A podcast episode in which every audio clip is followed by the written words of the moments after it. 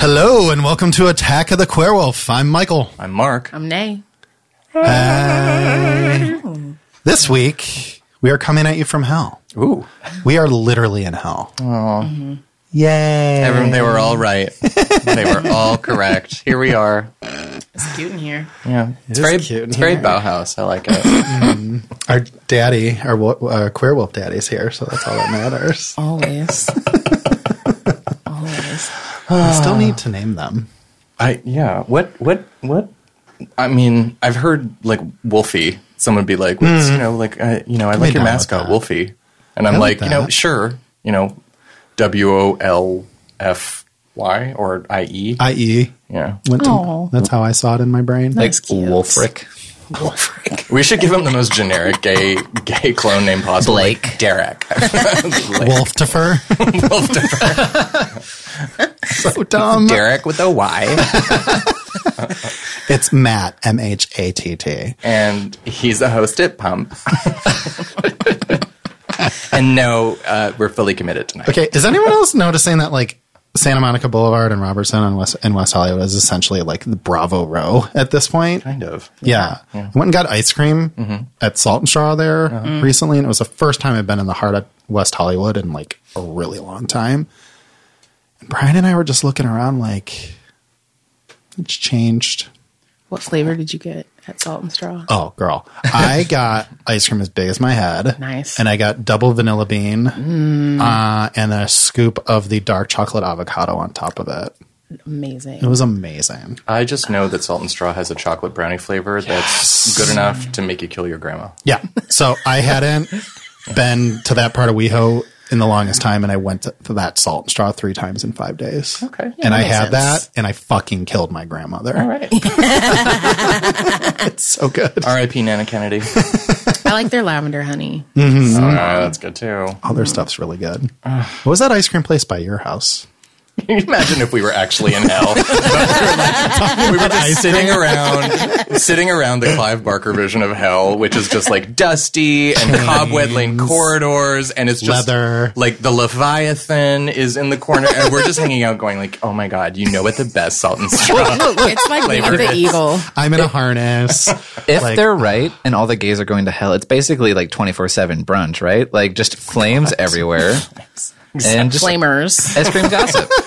Hi, producer Brennan. Oh, yeah, that's me. Hello. Hello. This is going to be, it's gonna be a weird time. drag for me. brunch. Drag, exa- Drag brunch exactly. off. It would be an eternal drag brunch. Yeah. Oh Mom. Satan is a drag character. completely. Oh, Those horns. Mm. Just a messy Go bitch who lives on. for drama. Yeah. getting kicked out of hell, or get heaven. But I just imagine us like in Clive Barker's hell in leather, Mm-hmm. but discussing ice cream with the, and while eating it with those tiny little those plastic tiny little spoons, spoons. Right. that don't melt. In That's right. the because in hell's hell, you can eternal only hellfire. get a sample. Mm. That's it. Like one a day. That's why it's hell. That's why it's hell. and then you're being asked, nay, um, if guys guys are asking you if they can have your Cheetos. That's like your version My of version hell. of hell. Oh my god. Ah. Really asking anyone asking me if they can have any of my food period is kind of my hell. That was like Not big on the sharing thing either. Yeah, I'm like, no. Who walks up to someone and is like, hey, can I have some of that? No. I- no, you fucking can't. I listen. I find that a completely reasonable stance. same. Thank you. I don't mind like going out to dinner like with the intention of it being like a shared No, plate that's fine. thing. Yeah, there has to there has to be premeditation. Yeah, Yes. exactly. I got to be prepared to share. Yeah. Right. Yeah. It's like we're going to tapas, and it's like, all right, I am Yes, emotionally exactly. girding myself to not get enough of the thing that I like at tapas tonight. Yeah, That's you- fine. I'm Exactly. prepared Next for time that. either of you see Brian, ask him what I'm like Oh my when it God. comes to sharing food. Oh boy. Then he holds up a finger with eight Because- stitches in it. Like, my teeth. A feral into it. animal. I, I, do- I- it's, yeah, he likes to share. Okay. And like, Mm. if you offer him any food, he will say yes every Mm. single time. You know, how people will so politely I be like, won't. do you want a bite of my sandwich? And Right. you're like, you, they're, they're probably going to say no. Brian will be like, sure. Chomp. If you don't want it to Hi, happen, honey. Don't, ask. kill me. I want to be less selfish in that way, but I just, I haven't figured out how to do it. Yeah, I grew up in a family with six siblings, two parents, so nine of us at a dinner table. You know, I gotta say, guys, Prison eating. hell, hell isn't so bad. It's fine. I mean, you know, I mean, You're it's, all here. it's slow, but you know, it's like we're catching up. It's fine. I was, I was actually uh, when I got here, um, I, Brenner and I were talking. We were like, when was the last time we had a hostless or a guestless show? A hostless show. It's just dead air. just, just a fucking hour of dead air. When was the last time we did? I don't. Remember. I'll look it up. Hold on. Is it Rebecca? No. No, it was one of the one of the listener request months, I think. right? Oh, night Or warning. night warning, yeah. Oh, Night night warning. warning. that was a good one for us to do. Yeah. without a guess. I feel like every time we don't have a guest, we're not on good behavior. And this is like the episode just like the wheels come off and like we just careen off the road into the woods. And here we are. So great. Yeah, speaking of, we Since we've haven't been talking started about tea ice time cream and yet. yeah, I was sandwiches. just gonna say. So, tea time. yes. Spill. I wrote something so special. Okay. Okay, I fell great. into this Instagram hole on this particular page called Dildo Nightmares. Oh, Which is, Which which, so fucking amazing. curiously, that was an alternate title for Hellraiser. Right. Yeah. To makes- so I'm like, this is a pro. And like all of you need to go to see? at dildo nightmares on Instagram and just look at the different Oh my things they find. lord! Michael's looking right now. I like that we started with like movies and TV shows, and now it's just like Oh my god! This like horrifying sex Instagram. Well, I was body like bent over backwards. I was going to talk about watching Copycat for the first time in a long Oh, that's- time. That is but- That's a dildo fun nightmare movie. too. Right, but then when we, Uh. Michael was checking Mark's ass Oh, hell for no. something earlier, I know they're awful. What the fuck am I looking? It's at? like a face on a butt, Is it a dildo? but like the nose is where like in the butt crack. yes, they're not all like dildo. Okay. Some of them are like r- half a real doll. Like maybe it's just like a Oh, torso. okay, so the- I okay, love that the like the caption that the whoever posted this wrote just says, "I'm personally offended by this."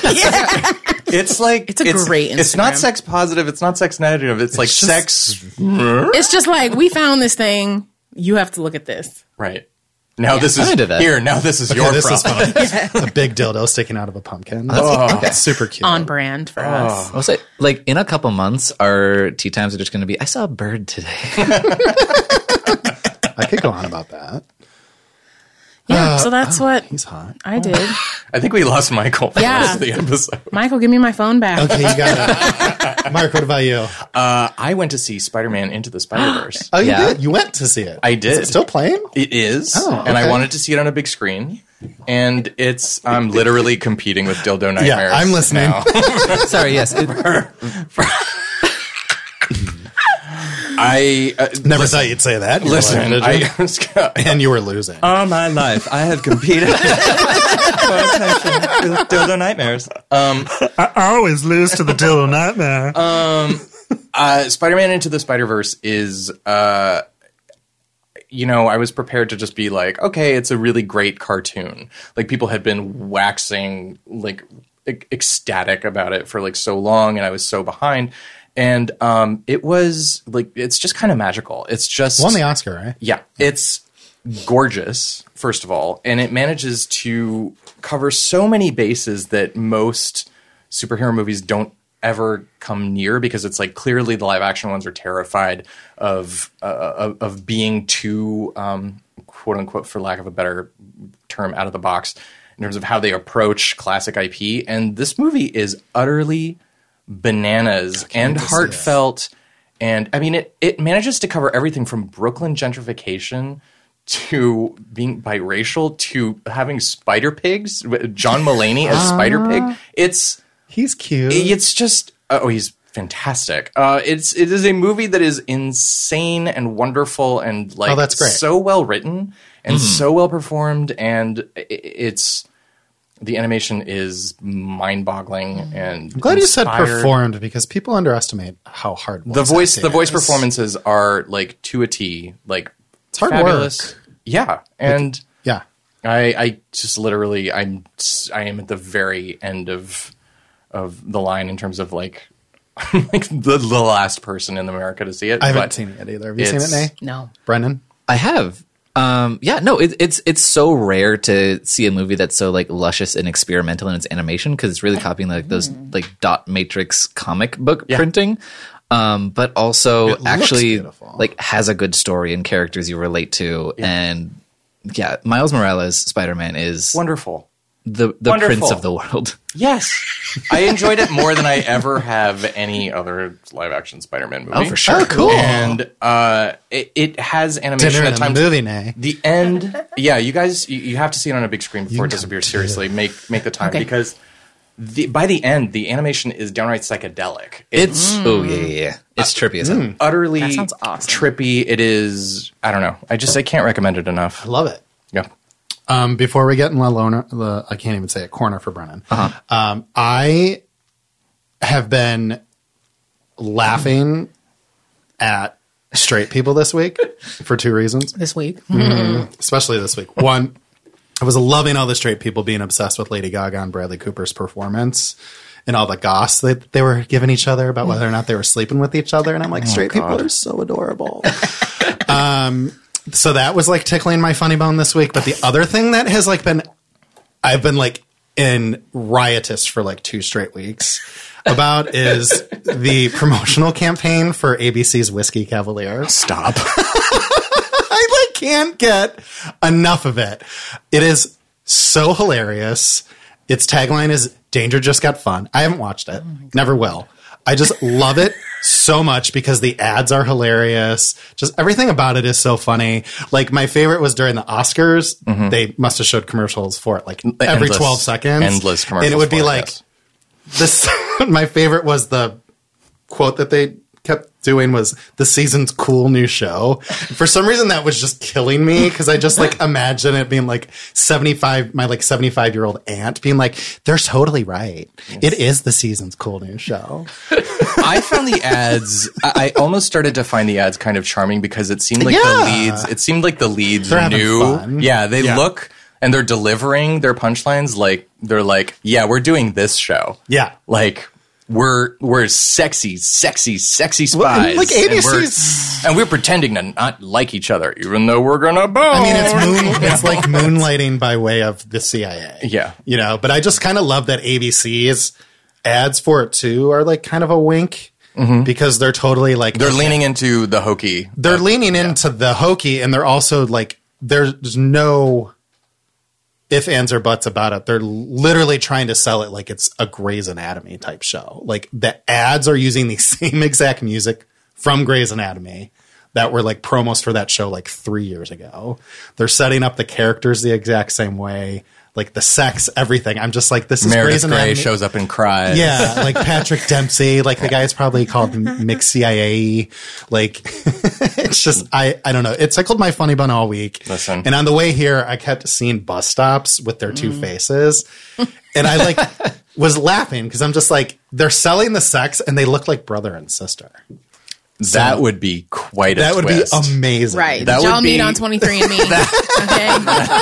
that would be fascinating. Where you're like, uh, they're spies. Yeah, okay, they're attracted to. The, they're what? They're siblings. well, I guess I have to watch now. Scott Foley's a tra- tasty dish and Lauren Cohen, she's she's getting that bank finally. Listen, you So good know, for her. She survived Walking Dead for a long She ass was time. like, fuck you. You're not gonna give me my money, I'll go get it elsewhere.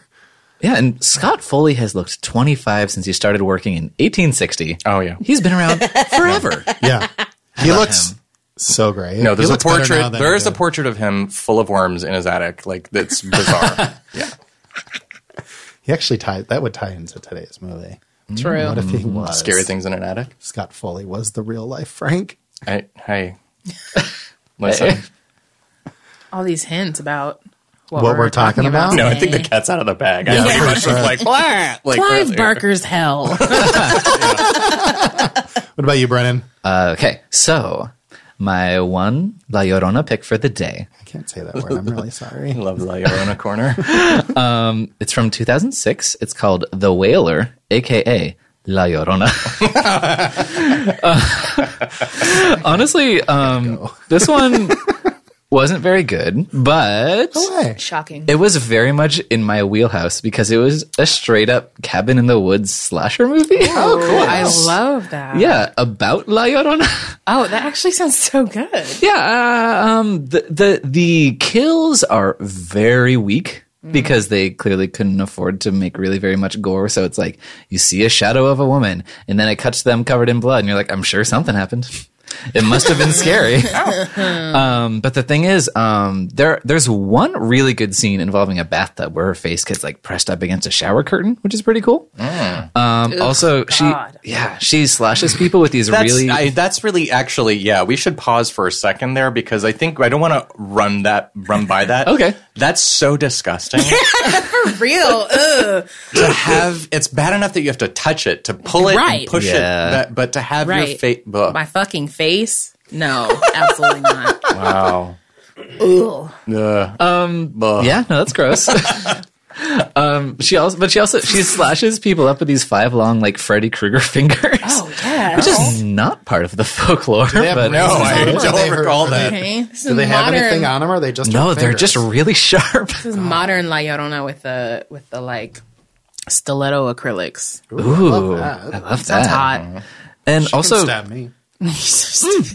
you know, it, it's one of those. It's, it's a Cabin in the Woods movie. There's three guys and there's three girls, Hmm. but the guys are shirtless for like the entire movie. and there's like a five minute scene of them like frolicking around in this river full of waterfalls, and it's very "Call Me by Your Name." Uh-huh. like a room with a view. Yeah. Um, and also, Oh. lose their Except pants with by La then? Llorona. no. um, but there's this one guy. Um, he wear it's 2006, so he's wearing this black sweatband around his arm, about half an inch from his elbow, the entire movie. It's over the course of like a whole weekend. He has like three different wardrobe changes, including taking his shirt off to go swimming. The sweatband is there. With like a Live Strong bracelet. Wait, what year? Oh yeah, no, that's, that's totally. but I just I feel like if you took the sweatband off, his arm would just fall off. Maybe. Like I don't, it was disturbing. yeah. Speaking of like moldy, just mildew situations. Oh, the shower curtain. What else? There's one more thing. I lost it. Okay. Um. It just it wasn't great, but there were those interesting elements, and you know, a movie with a lot of shirtless men, I will watch. So I can Yeah. live with it. Sure. Well, you know that. You know, um, there's at a least thing. seventy-three more La Llorona movies. I'm I'm almost halfway through. I have like nine left. It's Oh. very exciting. well, and you'll have a 10th in April because there's an actual right. Yeah, yeah. theatrical one coming out. Yes. Um Just making her long-awaited return. yeah, well hey, there's been some great movies and some not great movies, just like about any topic. exactly. Yeah. Um but speaking of, I actually have a letter from a listener that I'd like to share really Ooh, quick if that's cute. okay. Yeah. Mailbag. I know. We- that we, we should clip know. that out and There's that'll only be our one intro every time. There's only one letter in it. well, Oh, yeah, of course. it's more it's like a plastic sandwich. bag. Yeah. Mail tray Someone's underwear. And so into it. Jesus name. it's it's a bit panty it's a pudding. bit of a long letter, so I'll try to get through it pretty fast. And I took out some of the parts that were just in praise of us, like thank you. But I'm gonna read God that. damn it, I, I Brennan. I, need I need positive reinforcement. Right? You know? Okay. Oh, I need it this feel like week. shit today. Can you read that? No, come on. it's a long letter. All right, all Um, right. Anyway, so the guy who sent it in, his name's Jeremy Grace, and he is a fourth year film student and disability advocate. Hi, Jeremy. yeah, hi. Thank you so much.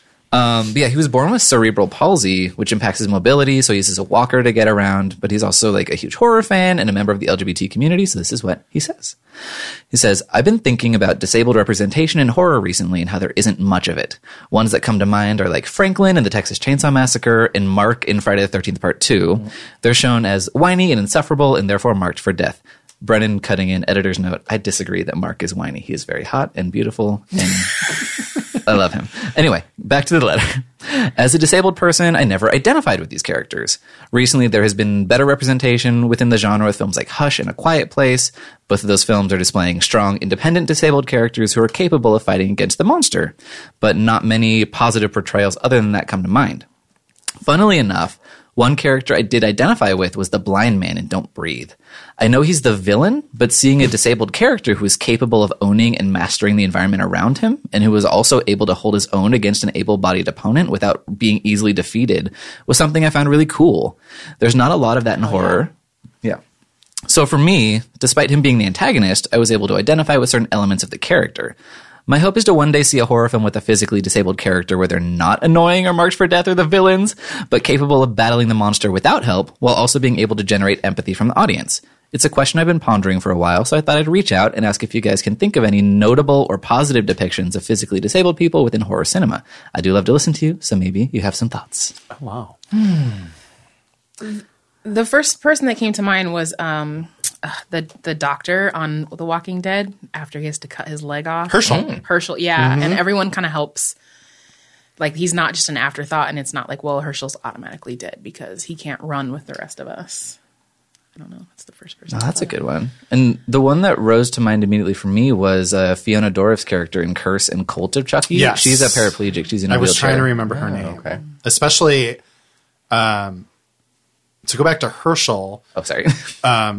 I was gonna add to what Nay was saying, just the fact that like he took this what happened to him and like ended up finding something that he was like even better at in the process Yeah, on the show, um, which was essentially caring for everybody. And didn't they put? Didn't they have him start almost acting? Maybe I'm misremembering because I stopped watching the show, but his character after that started almost acting like was he like almost like the in-house doctor at that point Definitely. still, You and know- like yeah. And, I like- literally forgot that he's a vet. Yeah. until you just said he. I'm like, oh yeah, he's not even a doctor. yeah, But yeah, he's yeah, he's a veterinarian. Yeah, so that's pretty cool. It's a good question. I almost would like to have the time to think about it and I mean, I- discuss it. The one that comes to mind is uh, is Mike Flanagan's Hush. Yeah, Um, she's pretty badass. Yeah, hell yeah. She's amazing. She so is- It's good. a great movie. Yeah. It's uh, it's really really effective movie, and um, you know, it's uh, yeah, that's all I gotta say. I Yeah, mean, that's well- the one that like the. I mean, I certainly there's more, but Y'all Yeah, and- tweet us. Tweet us with your characters. Yes, please do. So we can, we Yeah. can retweet it. Yeah. Yeah. Tweet us with your favorite characters and then also um we'll have to pick one of those films that you tweet at Yeah. us. yeah, for, For sure. sure. Yeah. Um, yeah, I mean, obviously, like, mm, I can't, I can only speak for myself, but like, as an able bodied person, this isn't like a topic that I feel like I can approach with like a level of, I don't know, I don't know, worthiness or, uh, I, I- the words are not coming. authority. Yeah, authority. I don't, I don't have an authority on this, but I would love to hear from people. Yeah. And I'd also like to say, like, literally, I mean, Ash in Army of Darkness has one arm and he kills everyone in that movie. I mean, hello. Yeah. Yeah, it's a really good question to pose and it's a really good conversation starter. Um, you know, it's it's a topic we haven't brought up here at all, I don't think.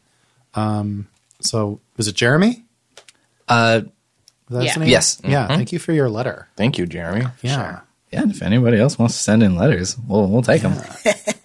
Yeah. But uh, Fiona Dorff's character in those two Chucky films are pretty great. Yeah, Nika is her name. Nika. Yeah. Um, and she's the final girl Yeah, she is. in Curse. Spoiler alert. No comment on the other one. Yeah. Um, but yeah, she's great in both of those movies. Both of those movies are great. yeah. Cool. Um, yeah, I mean, there's other ones like um, Los, Ojes, Los Ojos de Julia, um, the one that Guillermo del Toro produced. Um, it's about a woman who's slowly going blind and kind of discovering this weird world of shadow men who want to murder her. What's that wonderful one movie from the 60s with. like, wait until dark? is that it? Probably. Yeah. And with Audrey Hepburn. Yes. Yes. Amazing film. Oh, amazing yes. film. And then there's also uh, that episode of Night Gallery with Joan Crawford that Steven Spielberg directed. Oh yeah. and she plays a really rich, really rich lady who um, is uh, vision impaired and she wants to see, and she's unfortunately too proud to follow the doctor's orders, and crazy things happen. It was a good one. I'd really like to do research on like a queer horror film. You know what I mean?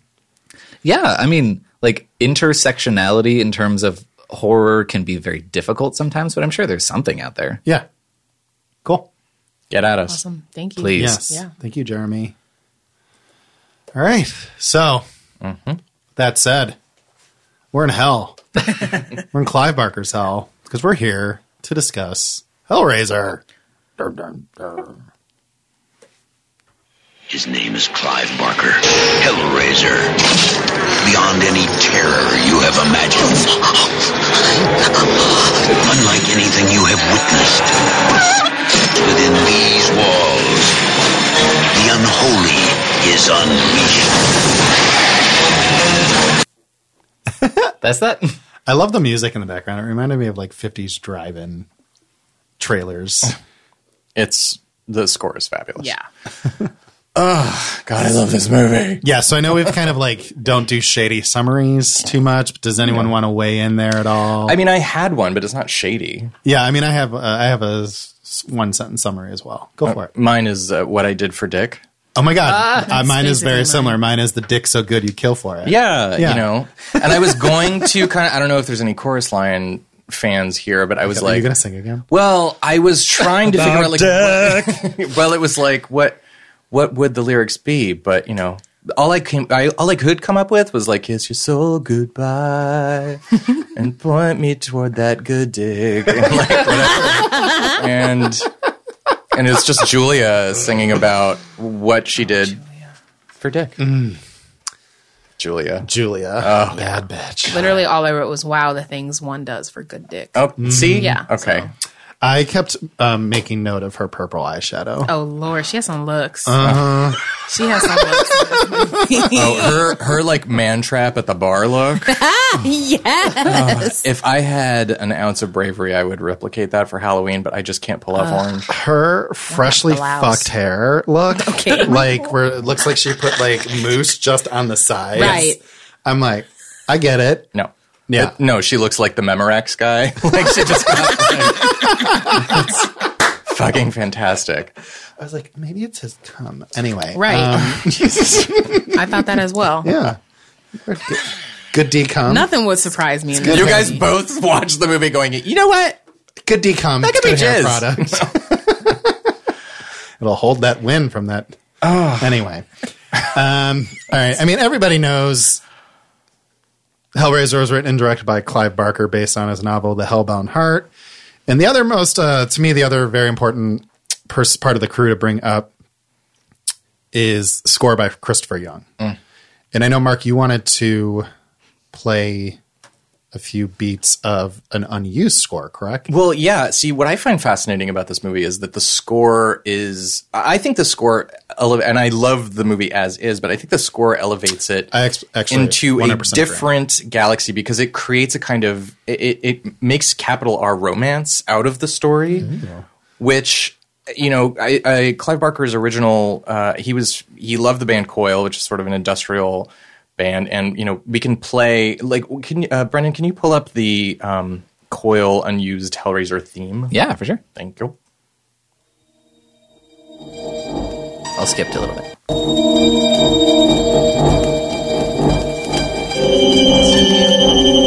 I mean, no disrespect, but compared to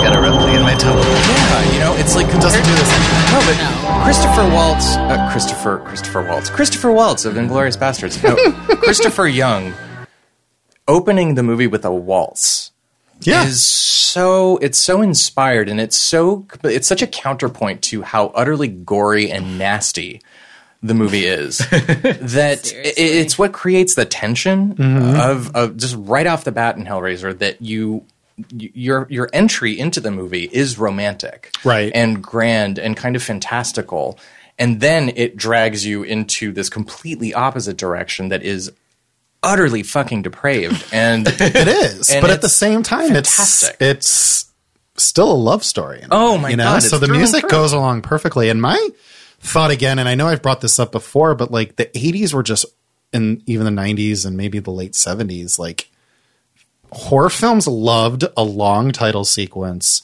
with an amazing piece of music to start off the movie. Mm-hmm. And watching, I haven't seen this since college, so watching it as like a full fledged adult the music means more to me now than it did then. And granted, there's scores to me that were like like Scream is a good example, and Jaws and Halloween are scores that you hear the first time and they immediately s- register in your head and they stay there. But as a as a- as a young adult, I don't remember the score much, but like 30 seconds into this movie, you hear the music and it's just literally a black screen with white title cards, and you're like, I'm fucking in. Yeah. You know, like it sets the mood perfectly. And the music Brennan just played in a way we only heard maybe what 20 seconds. Mm-hmm. Yeah. But I just got immediately got I was like, oh, this is kind of like a play on Nightmare on Elm It's Street. ambient, it's ponderous, and it has its place. it sounds like Nightmare on Elm Street But- film, and which is also Christopher Young, right? He did part two. He I did part believe, two, yes. right? Okay. I, you know, I'm not sure that uh, that Hellraiser would.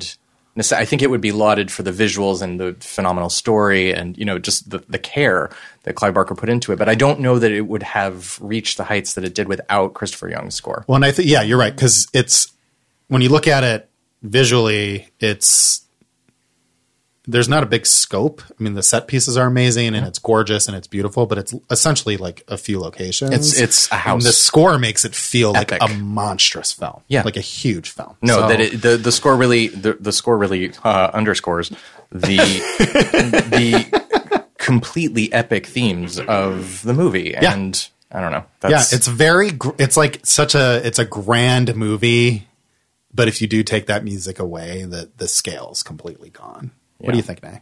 I think it's a fucking disgusting movie. I mean, I love it. Yeah, of course. Yeah.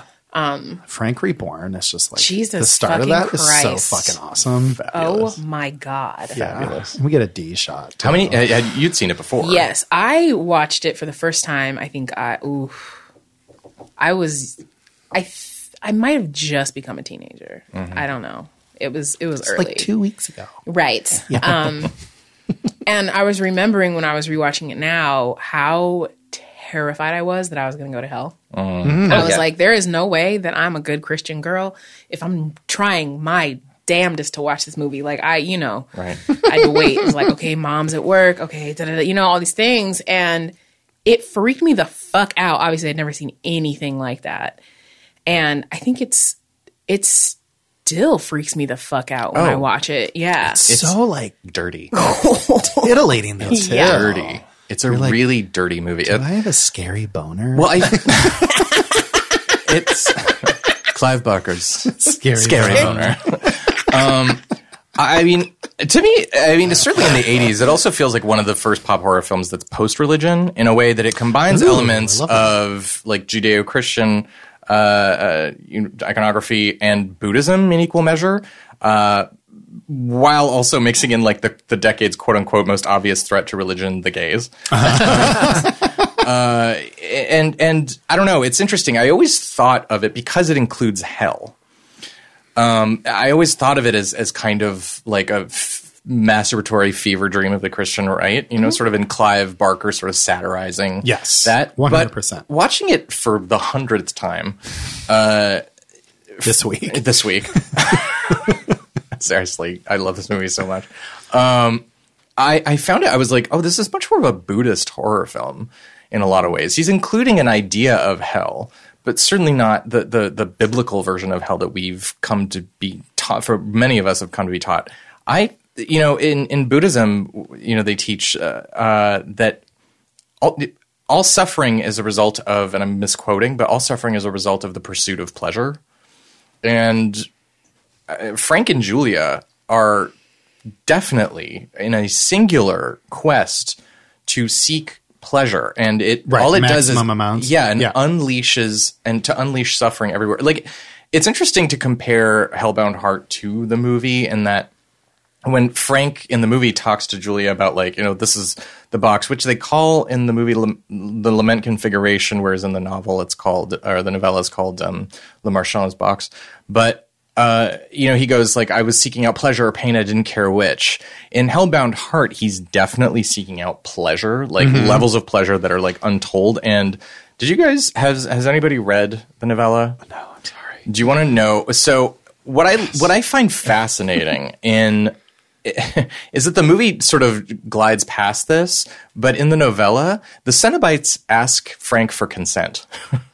Oh, interesting. When they appear, when he finally figures out, uh, you know, he unlocks the box and they appear, um, you know, they literally say to him, like, you know, will you, do you want to come with us? And they're like, your most treasured depravity is child's play beside the experiences that we offer.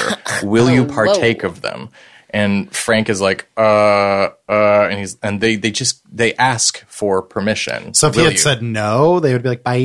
maybe I don't know. We'll never Interesting. know because Yeah. Frank Is like, says Frank says show me, Okay. Do you want me to read to you just a little bit of Yes. like what? Okay. They needed no further invitation to raise the curtain. He heard the door creak as it was opened and turned to see that the world beyond the threshold had disappeared to be replaced by the same panic filled darkness from which the members of the order had stepped. He looked back towards the Cenobites, seeking some explanation for this, but they disappeared. Their passing had not gone unrecorded, however. They'd taken the flowers with them, leaving only bare boards, and on the wall the offerings he had assembled were blackening as if in the heat of some fierce but invisible flame. He smelled the bitterness of their consumption. It pricked his nostrils so acutely he was certain they would bleed. But the smell of burning was only the beginning. No sooner had he registered it than half a dozen other scents filled his head, perfumes he had scarcely noticed until now were suddenly overpoweringly strong. The lingering scent of filched blossoms, the smell of paint on the ceiling, and the sap in the wood beneath his feet all filled his head. He put a hand to his mouth and nose to stop the onslaught of overcoming him, but the stench of perspiration on his fingers made him giddy. He might have been driven to nausea had there not been the fresh sensations flooding his system from each nerve ending and taste bud. Basically, the beginning of his experience with the Cenobites is every single sense Right. going into fucking overdrive. Right, and what's it's completely terrifying heightened. is that by the end of the chapter, when all of it just goes away and he thinks for two seconds, oh, I'm dead, I don't exist anymore, that's when uh, essentially the engineer, who's like the head Cenobite, shows up and she's like, oh, you've woken up. Now we can begin. And it's like, oh, fuck. so what I find fascinating is that in the movie, you know, it's just like, he's like, whoa, I unlocked the box. And then it's like, surprise, hooks, you know? Right. and and it's just like here you go, you go to hell. In the in the novella, we ask they uh, there's consent. Um, also, both novella and film, Kirsty is not. Uh, n- they don't ask Kirsty for consent um, when she unlocks, and I'm just sort of like. I found the inclusion of consent in the novella fascinating. Does anyone have any thoughts about why Kirsty doesn't get that? Or I don't know. I know it's like I mean, it's almost because you want to. I mean, it's the quick answer because Kirsty's a woman. Yeah, maybe. You know, I mean, And Mm-hmm. maybe they have maybe they have a little a little more of a a, a yen for a young a young gal like Kirsty. I don't know. And they were like Frank. They were like, oh, Frank. Okay, well, you want to. Mm-hmm. you really? I mean, Oh, Frank. Frank's a dish, though. Yeah. oh my god. Did you know that original sex scene between her, uh, him, and Julia included spanking and anal sex? Yes, I was reading about that. Yeah. I'm so sad all that had to Can you get cut. imagine? they Just film like that? Julia's just getting it on, in the butt Oh, on that's her not the wedding view. dress. I mean, I was hoping she like strapped one of those dildo nightmares on and Yo. gave it to him. Right. The one with the face on it. Yeah. I don't, I don't think Frank's a switch, though. You don't? No, I I think really don't. after he opens the box, he probably is. Well, Maybe. it term- they make you be a switch, I guess. That's like, right. yeah. You doing whatever they say, basically. But I don't know if Frank on his own. Julia, the way I feel like the way Julia would just love to just like lay back on the bed. I'm like, you're a little pillow princess bottom, Uh-huh. and you ain't never been fucked like this before. You don't make yourself come very well, And Uh-uh. so you are like hooked on this man. I feel really bad. I just love that moment straight when, women. when Julia opens the door in that flashback and she sees Frank and she has this sort of like glazed look like she's a children's show host. Like she's just like, hello. Oh, hi. oh, you're Frank. Hi. Yo, those flashbacks be fucking her up. like he literally. Oh, they're amazing. though. I love that. Like they felt the need to like give her a different hairdo. Yeah. And it was like Weird Al, and like, like, give- she can keep the same hair. It wasn't that long ago. I, I thought more Richard Simmons because it was rich and red. and anyway. But, you know, I definitely. love that she got fucked on her wedding dress though. I mean, you know, that I think that's why Hellraiser always really resonated with me is the idea that it was it treated sex not as a means for the monster to come get you, but rather sex played its own role. There's an elegance to the way sex is handled in the Hellraiser universe, at least well, at least in the first film. Uh, because it feels like sex doesn't really have as much, and in part three it kind of does Yeah. but it, it's so visceral and it's such a motivating factor. I actually named my thought during the movie was that Frank was Polly. I actually like was watching. And I go, he he he will have sex with Oh. anyone he finds attractive.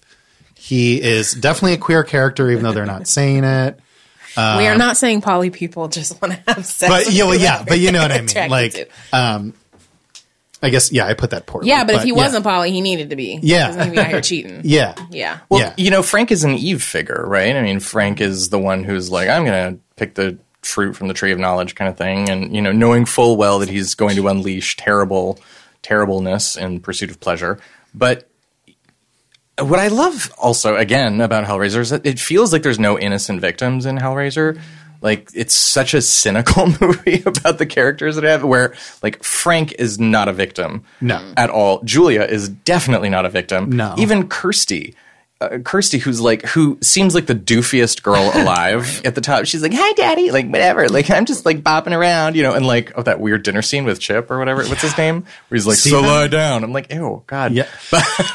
but there's also an aspect like Julia is not an innocent victim, but I I was kind of rooting for her every single time because I'm like, these guys are dicks. Like they're pigs. Like the first guy she brings home, um, you know, is like, this is what you brought me here for, isn't it? So let's get God. on with it. You change your Right. fucking mind. I'm like, kill him.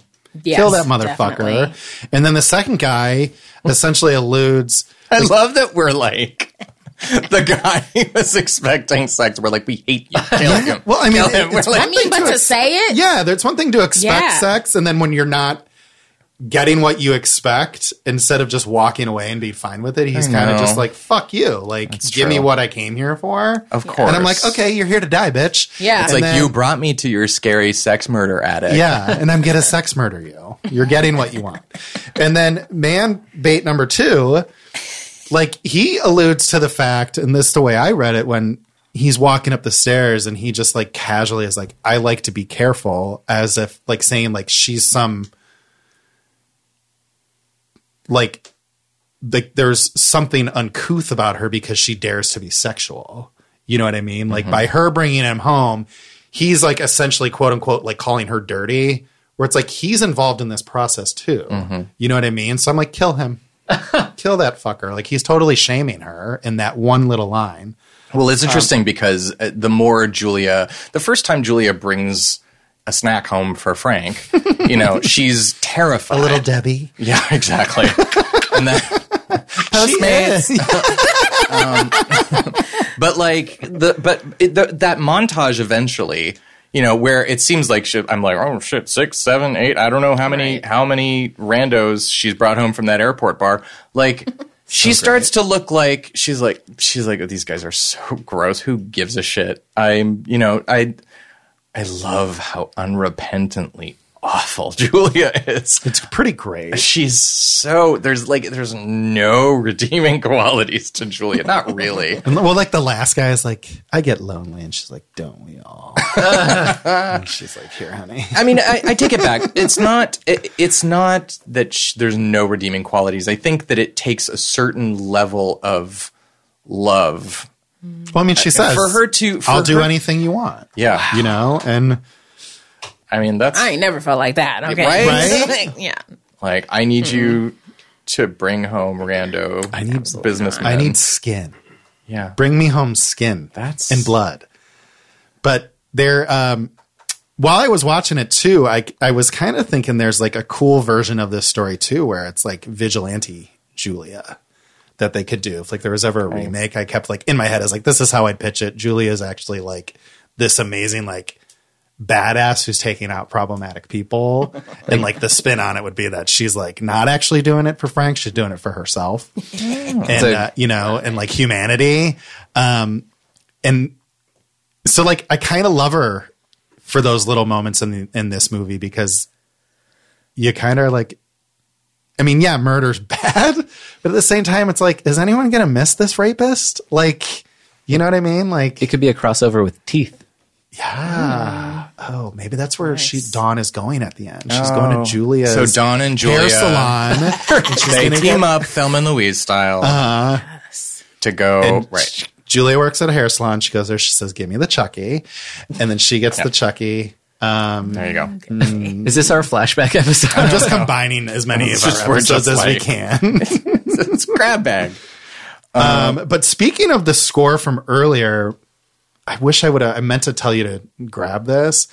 I love Julia, Julia, Julia, Julia, Julia, Julia, Julia. Did you notice that? Like, have you noticed that? So I watched it with headphones on. Oh, see, I did not. And every time Julia goes near that attic, you hear Julia, Julia, Julia, oh, Julia. And it sounds like it's accompanied by the music. So I took it as like actually part of the score. I didn't- Granted, never she's heard hearing that. it too. It is so amazing. And it happens every single time she goes in the attic. And as the movie progresses, it happens every single time she brings a guy home. wow. Okay. So I, I can try and find that. yeah, if you can maybe find Yeah, it really let me quick, see. but it's almost like I took it as the first few times that it's it's her hearing this.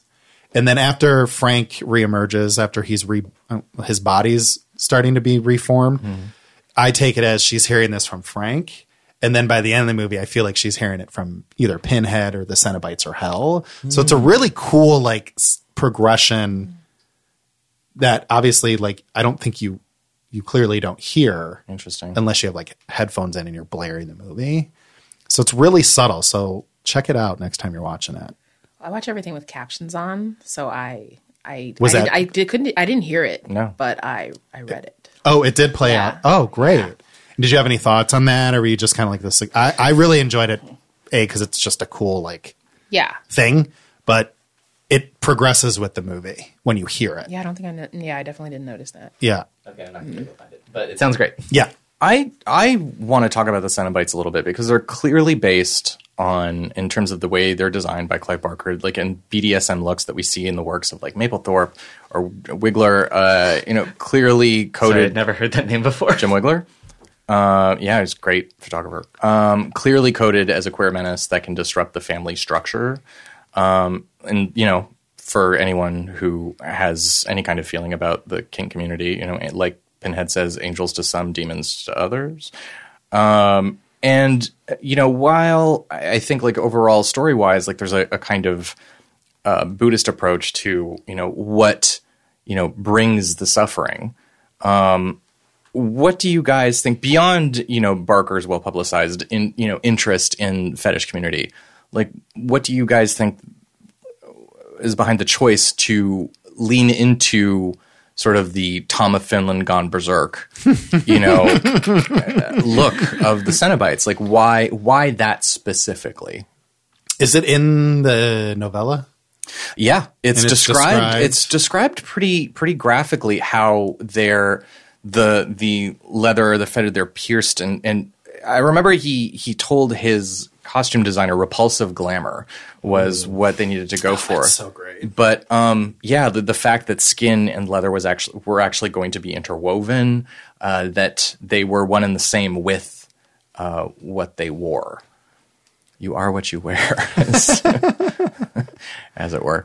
Um, and I don't know. I just wanted to know what you guys thought about like w- what was behind that specific, you know, look that you know up to that point had been popularized by you know Freddie Mercury to a certain degree, um, and you know became sort of the look of the the threatening homosexual kind of, you know, uh, especially in in the age of laughing, AIDS. but I am, yeah. But in the age of AIDS, especially.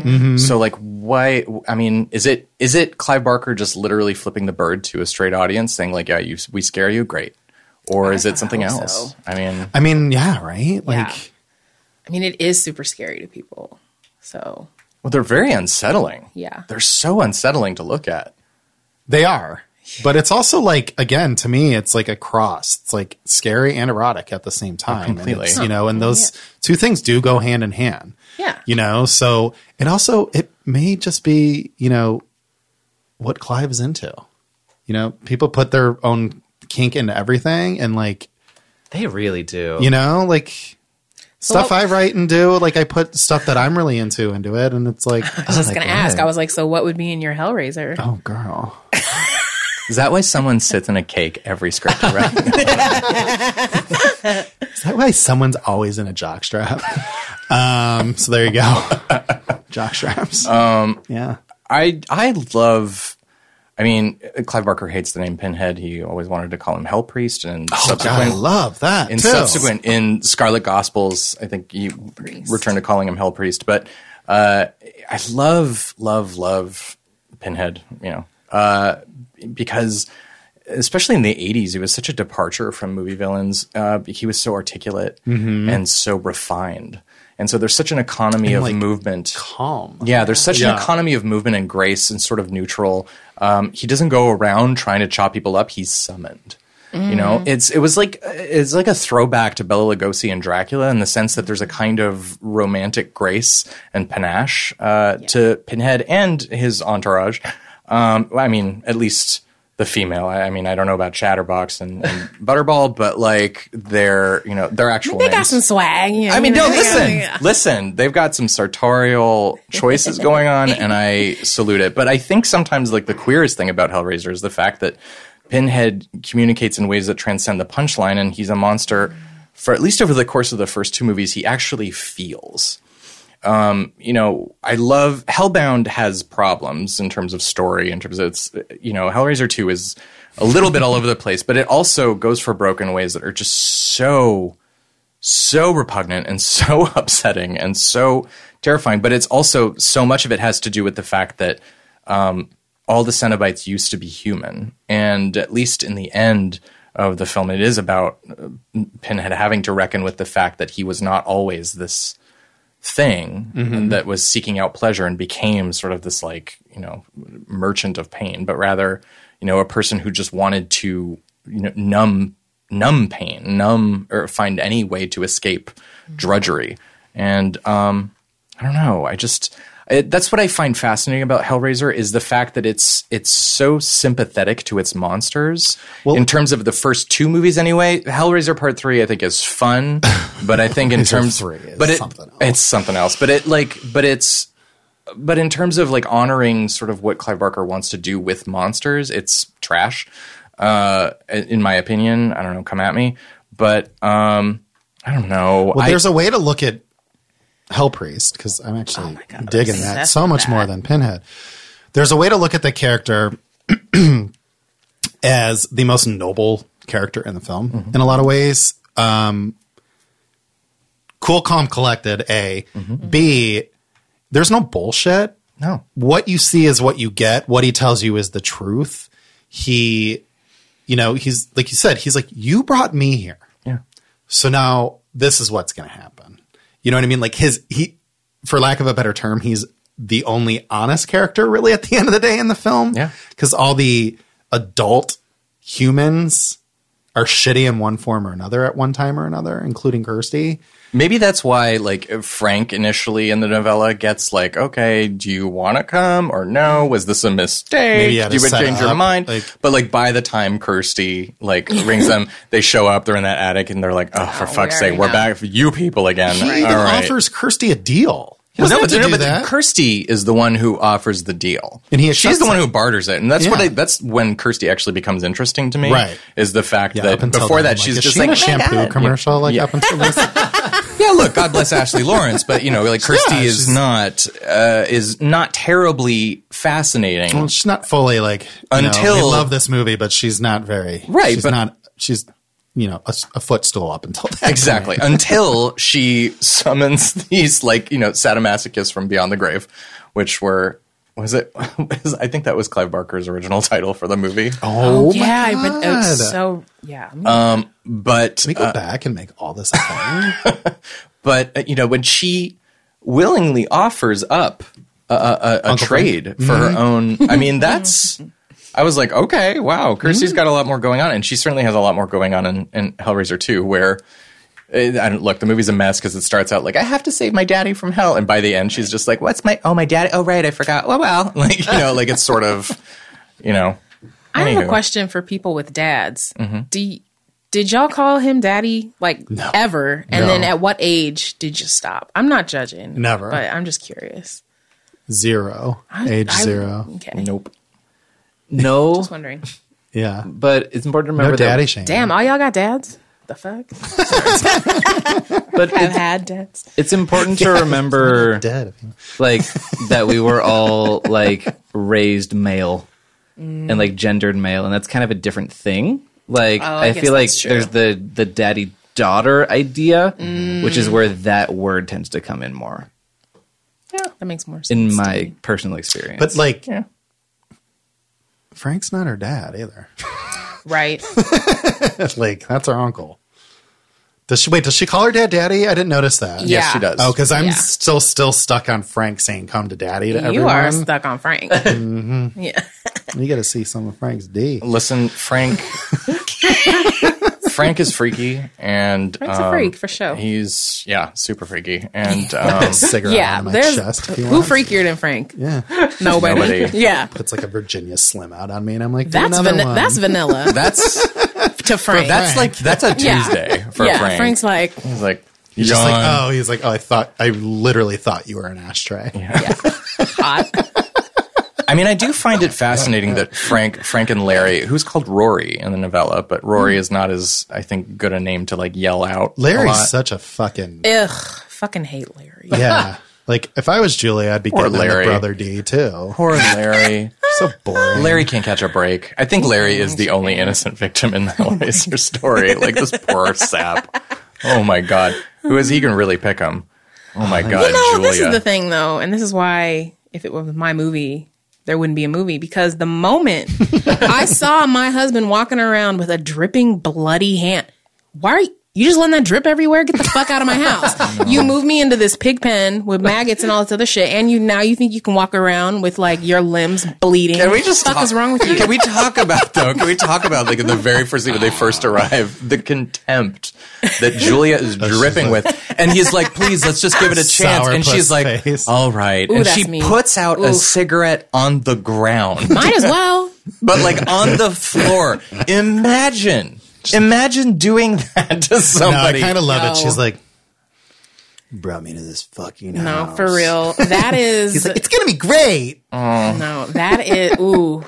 I love being mean when my expectations aren't met and everybody knows it. Okay, so I w- ooh, I would love to put a cigarette out on the on a nasty ass fucking floor. There is a good moment with Frank and Brennan. We have a clip for it. I was Oh, actually going to bring it up with like the men are pigs aspect of this movie, um, but this is actually a really this is my favorite moment with Frank. And let's just play it really quick because I think it could lead to an, a, a, a cute little discussion too. That your daughter? Uh huh. Got her mother's looks. Her mother's dead. Oh, Like, okay, I'm with Larry there. I kind of love that he's just. Like, Oh, yeah. her mom's dead, Dick. Like, Yeah. I love the guy just being like, oh, oh, Perhaps I should move in this furniture faster. maybe I'll stop drinking this beer and continue moving your furniture. Did you guys know that um, the the role of Hell Priest, Pinhead, whatever? I feel like we're pretentious if we call him Hell Priest, but whatever. Uh, No, we're cool. Doug Bradley and the guy who played that mover were competing over who gets to get, play the part of the mover. Did the because- mover want to play the mover? Uh, yes. And Doug Bradley also wanted to play the mover because they were like, they were both, you know, acting, they, they were both ear- early on in their careers and they were like, Ugh, I don't want to play this guy with the fucking nails in his head. Like, I have to have a reel. I have to have my face visible Gives so a I'm great castable. performance. It's a, I, I think Hard it's to do. wonderful. I think it's a Yeah. wonderful performance. He's chilling and terrifying, but, and of course it like also made his career. I sort of love that Hell Priest is a little androgynous too. Like, Oh, completely. you know, and I love that there's little vaginas all over. Did anyone else notice that? Like on the I did Cenobites, they not. all have a vagina. Like they literally have what looks like a vagina on some part of their body. Well, I mean, you know, a female has a, a vagina neck, yes, essentially. And I believe Pin Hell Priest has one in like in his torso. Um, and then I started spotting them on all the Cenobites, and I had never noticed that before. And I, no, no, it's just- like a Where's Waldo of vaginas. Yeah, and I Hellraiser. kind of like it's, just so That's so fun. Oh. Once it's you so see them. fun, and it's just like again, Clive Barker as a queer person himself. They're just it's just like adds to the queerness of the movie to me. I, Imagine getting your neck fucked. Okay, Kinda. Michael. I mean, I mean, I, I mean, imagine maybe. I mean, you can have. can you imagine? I mean, like, remove my if you neck. made me, I guess I could. Is it the side? Is it up here? Um, I the Scarlet Gospels I have not read, but I really want to read from a couple years ago, where it was his continuation of the story of Hell Priest. Oh, okay. which is that um, so all the magicians in the world, there's very few left, are being murdered one by one by Hell Priest. uh, because he wants to collect their magic for himself. Lance because Burton, Chris Angel. Mind freak. David Copperfield. um, because uh, Hell Priest wants to gather all their magic so that um, he can uh, take on Lucifer in Hell Damn. How and change Oh. so cool. the landscape of Hell. And so basically, uh, one of the surviving magi- I'm probably fucking up the synopsis, but I'm very excited to read it because I just haven't. Just had deja vu. Um, uh, it- Anyway. I feel like this has happened before. anyway, long story short, uh, Hell Priest, but again, it's like it goes back to the idea of like Hell Priest having a purpose or a humanity.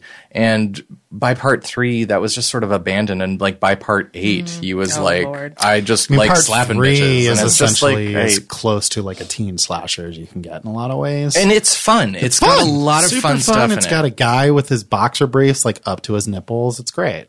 oh my god, high he JP, wears JP his Monroe, pants. I'm JP like, Monroe Club in So Pretoria. here for this. I'm oh like, my god, He Yeah. was He's so gonna he. give himself a yeast infection.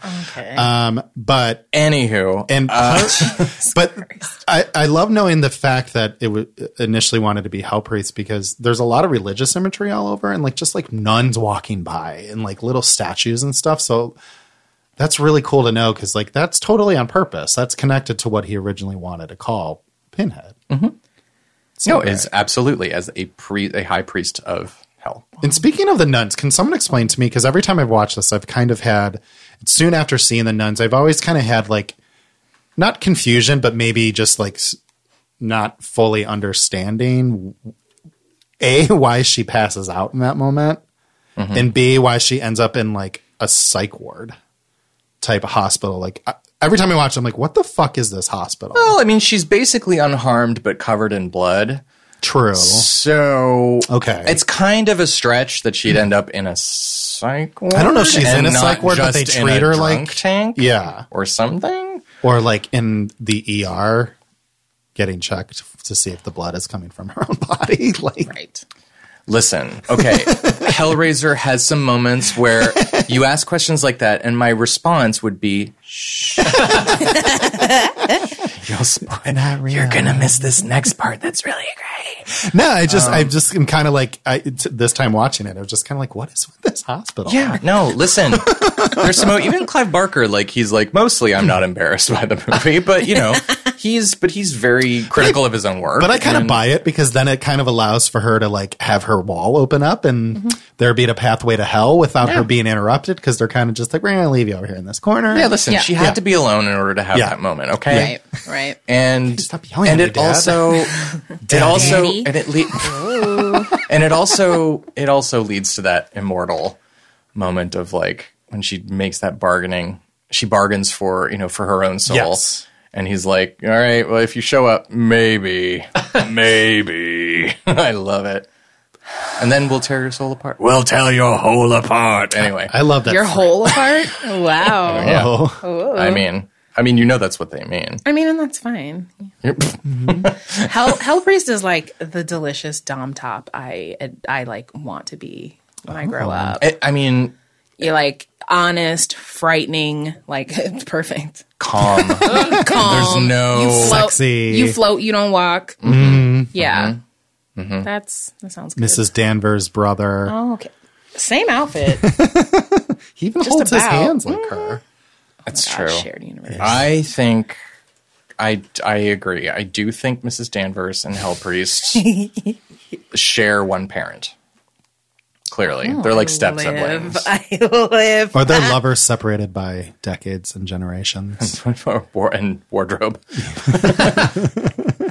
Uh, um, I had an a question. Watching it, Thank God Mark's here watching it. To,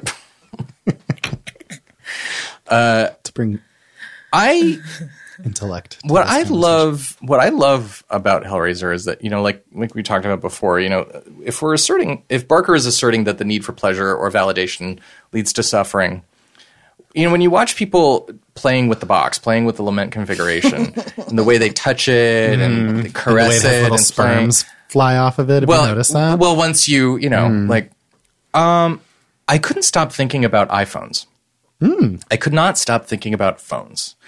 And I, I, there was a part of me when watching Hellraiser this time around where I was like, God, I mean, this movie's visionary and prescient in so many ways.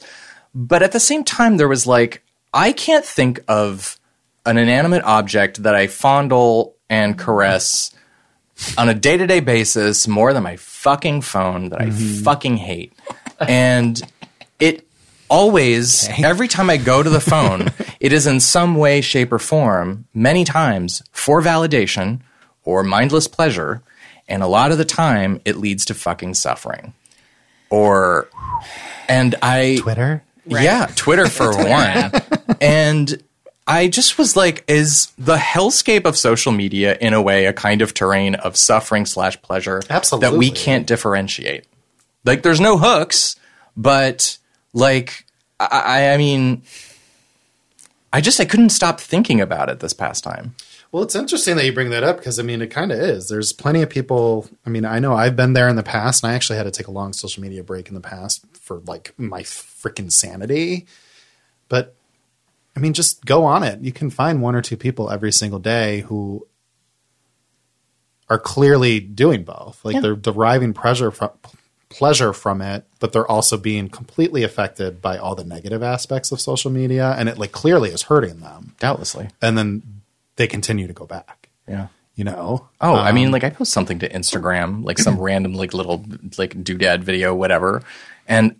uh, Some days I'll catch myself and I'll be like, why do I give a fuck? if anybody fucking like, I'm 40 years old. your videos are always so. Funny What though, when I the was fuck on is Instagram. wrong with me that I fucking give a shit? go work, Mark. go go to work. Like it, it, and it ends up creating Another ringtone. an echo. Go to work. it ends up creating an echo chamber of suffering as a result because I just end up feeling stupid. Well, you and go for the embarrassed. like im- immediate pleasure, and you end up getting the pain. Yes. Yeah. So I don't know. I I think that Hmm. we have Hellraiser film. The- your cell phone. the box uh, we all have the box. box. and you might be listening to this podcast via your own lament configuration box Just don't stop, okay? Yeah, right. anyway that's the show It's an no. It's it's it's very valid. i don't know Nay, just I mean, every time I heard the box, I didn't think of a phone. what do you think That's of just me. what did you think of Uh, pussy. Yeah. Yeah. Okay. but then I, was look like, at you. I wanna hear you say it. actually derive positive pleasure from your phone. yeah Oh yeah. you know, art That's and my best. commerce That's my and- best friend. yeah. That's my best friend. But like your there are uh, definitely moments of suffering. but i think You you, know. work your lament configuration better than i do clearly you work it very well. I don't know, but yeah, I hear you. It. I was when you were talking, I was thinking about how like if a post doesn't do as well as something else, and you're like, oh, is it the algorithm? Is it like did I not hashtag this? Was it like it's not a selfie? It's like a group photo, like whatever the case may be. And sometimes it can feel like, bitch, who the fuck cares? and then like pinhead standing over your Yeah. shoulder going like Post you another one. you misused your hashtag. yeah, Scroll another scroll. But you posted at the wrong time of day. Can we now go look at dildo nightmares? Yes. exactly. Maybe. Maybe. Nay, do you follow them, Nay? Yes, I do. Oh, I want to do Hellraiser voice. Oh, no likes, please.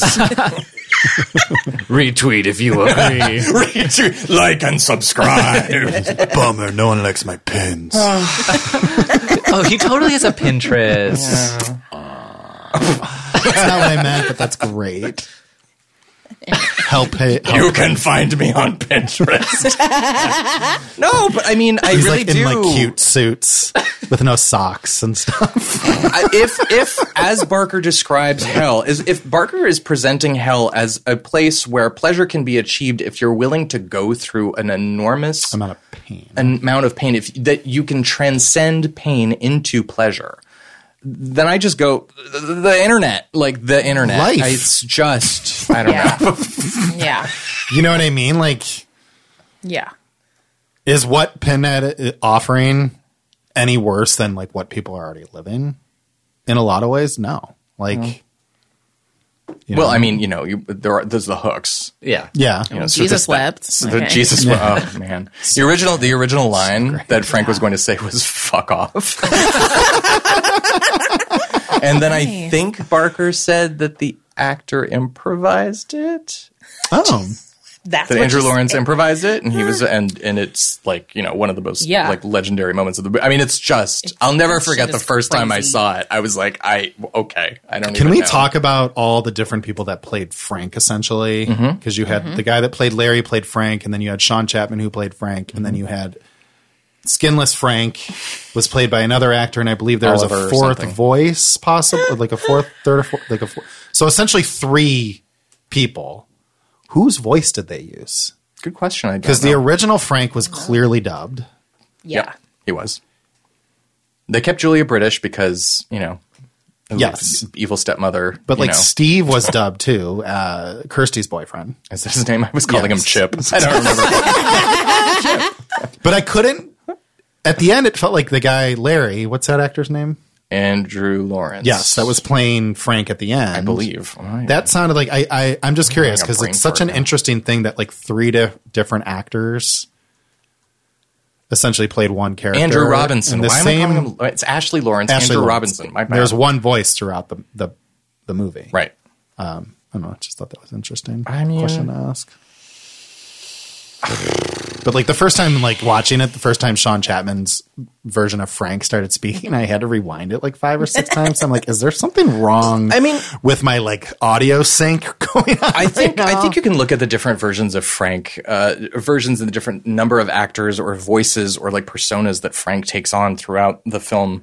In the first and second one, is that um, you know, there, it, Barker is interested in our shadow selves and sort of, you know, the, the the face we present to the world. Like for Julia, the face she presents to her husband and the face she presents to her stepdaughter is vastly different from the one she hides and shows to Frank Right. than the one she hides and shows to uh, the the the you know sort of blood bags that she picks up at the Okay. airport and that she picks up at the airport. I always think of it as an- as an airport bar.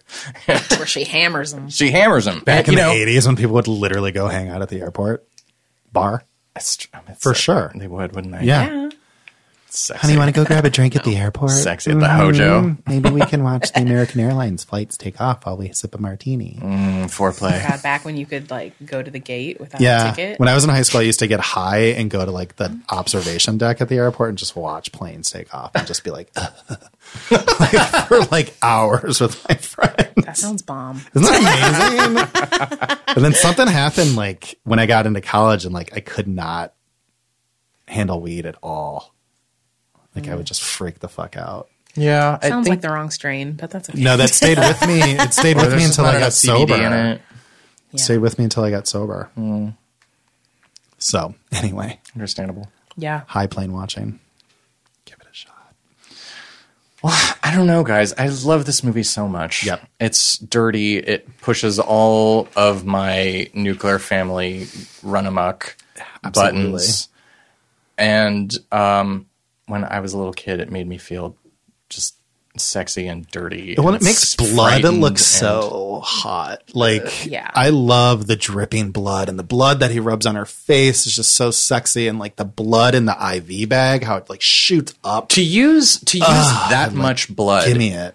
in in a mainstream film in 1987, especially as a, a gay auteur at that time, is a, a statement. A- Absolutely. That is a It's like, statement. I'm going to take like one of the things you're fucking terrified of and just confront you with it Uh, you know, for 90 minutes. uh, those make you confront it. for 90 listeners who who listened to Fright Night, uh, our episode on Fright Night, uh, certainly got you know like a real rundown of a lot of uh, AIDS related stats from 1985, and by 1987, not a whole lot had fucking changed I in terms of the love- way the culture approached uh, one AIDS and person HIV. can make you change the way you look at a movie because like until brian came in Mm-hmm. i thought about it but never like never that much like what you're talking about right Brian was disappointed in that, and you know, but it's interesting to bring up in context of Hellraiser too, uh, in terms of you know the, the constant use of blood and the constant use of uh, the way you know, if you know about the lament configuration box, if you know about this version of hell, it's like a contamination. It is like a disease. You can't let it go. Once Julia knows, she can't unknow it.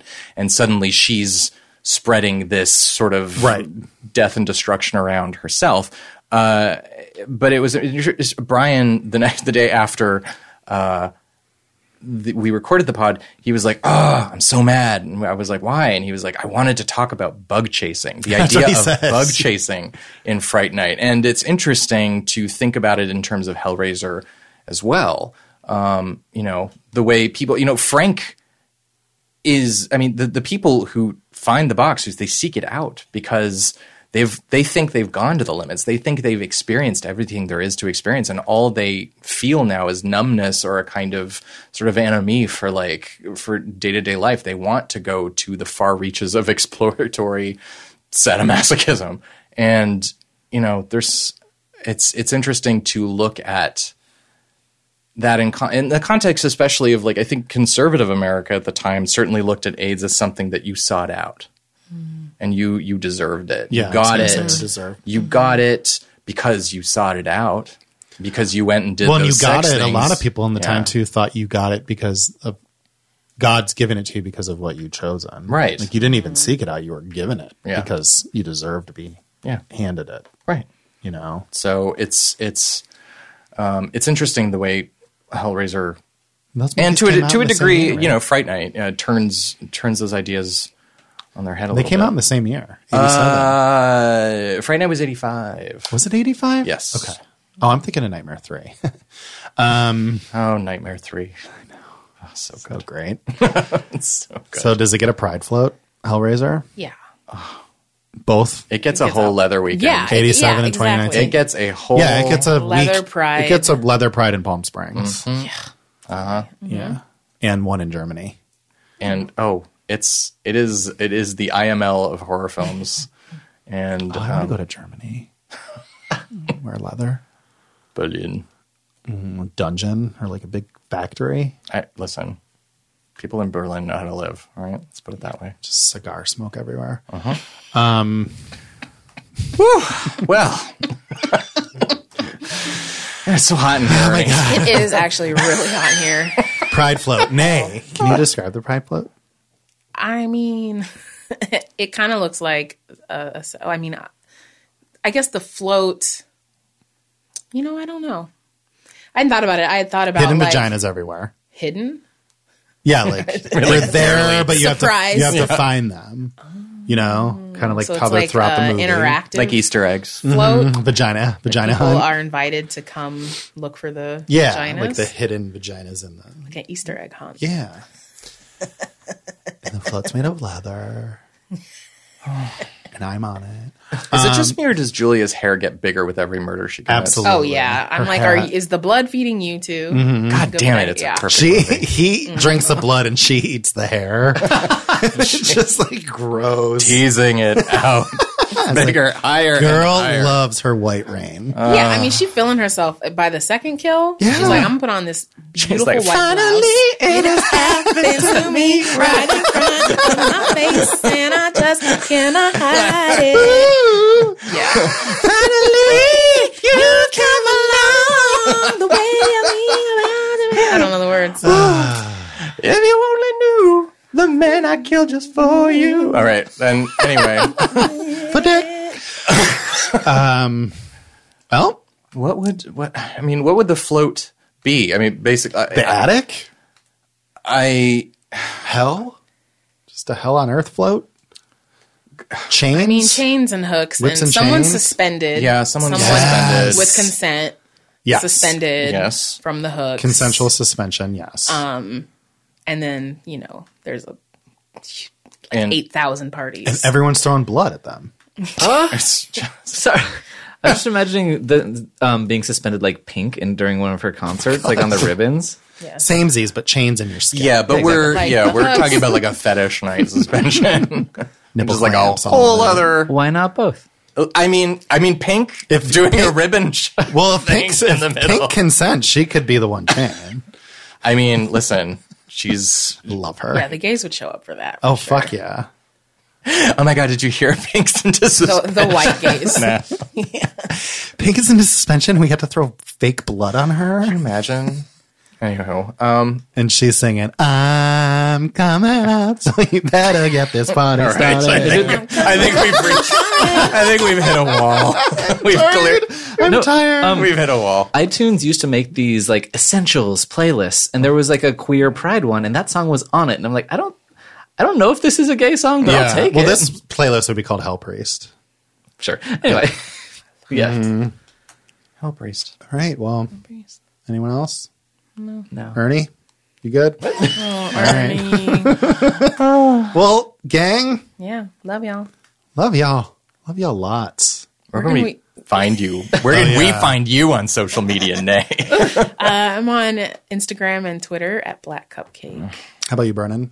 Oh, oh, I'm so surprised. Throw you for a loop. You did. Um, well, you can find the show on Instagram at Twitter at QueerWolfPod. You can find me on Twitter at It's Raining Brens. But you can also find me as it, as of the day that this airs. Yesterday, a new episode of Horror Queers is out, and I'm on that episode talking about Cherry Falls, which is Oh, love another that movie. bloody movie.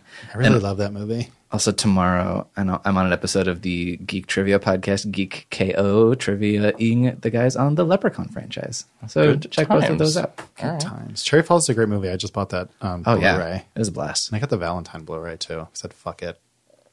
Uh, to Bear, to David Boreanaz. Yeah, he's a terrible actor anyway. Uh, Mark, where can we find you? I asked him to have shoulders, not to act.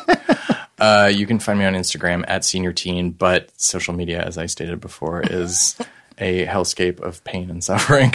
So um, I'm suddenly rethinking my entire approach. So yeah, give Mart's Instagram account a look, and you can find me on Twitter at Michael Ken Ken. Don't feed my don't feed my late blooming addiction. Feed mine.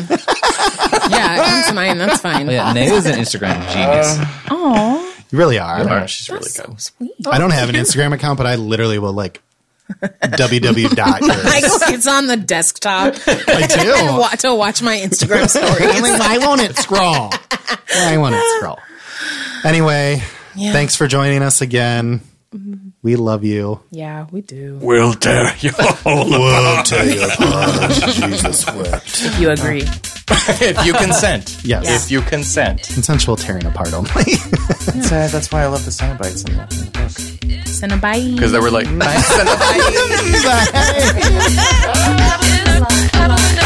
It's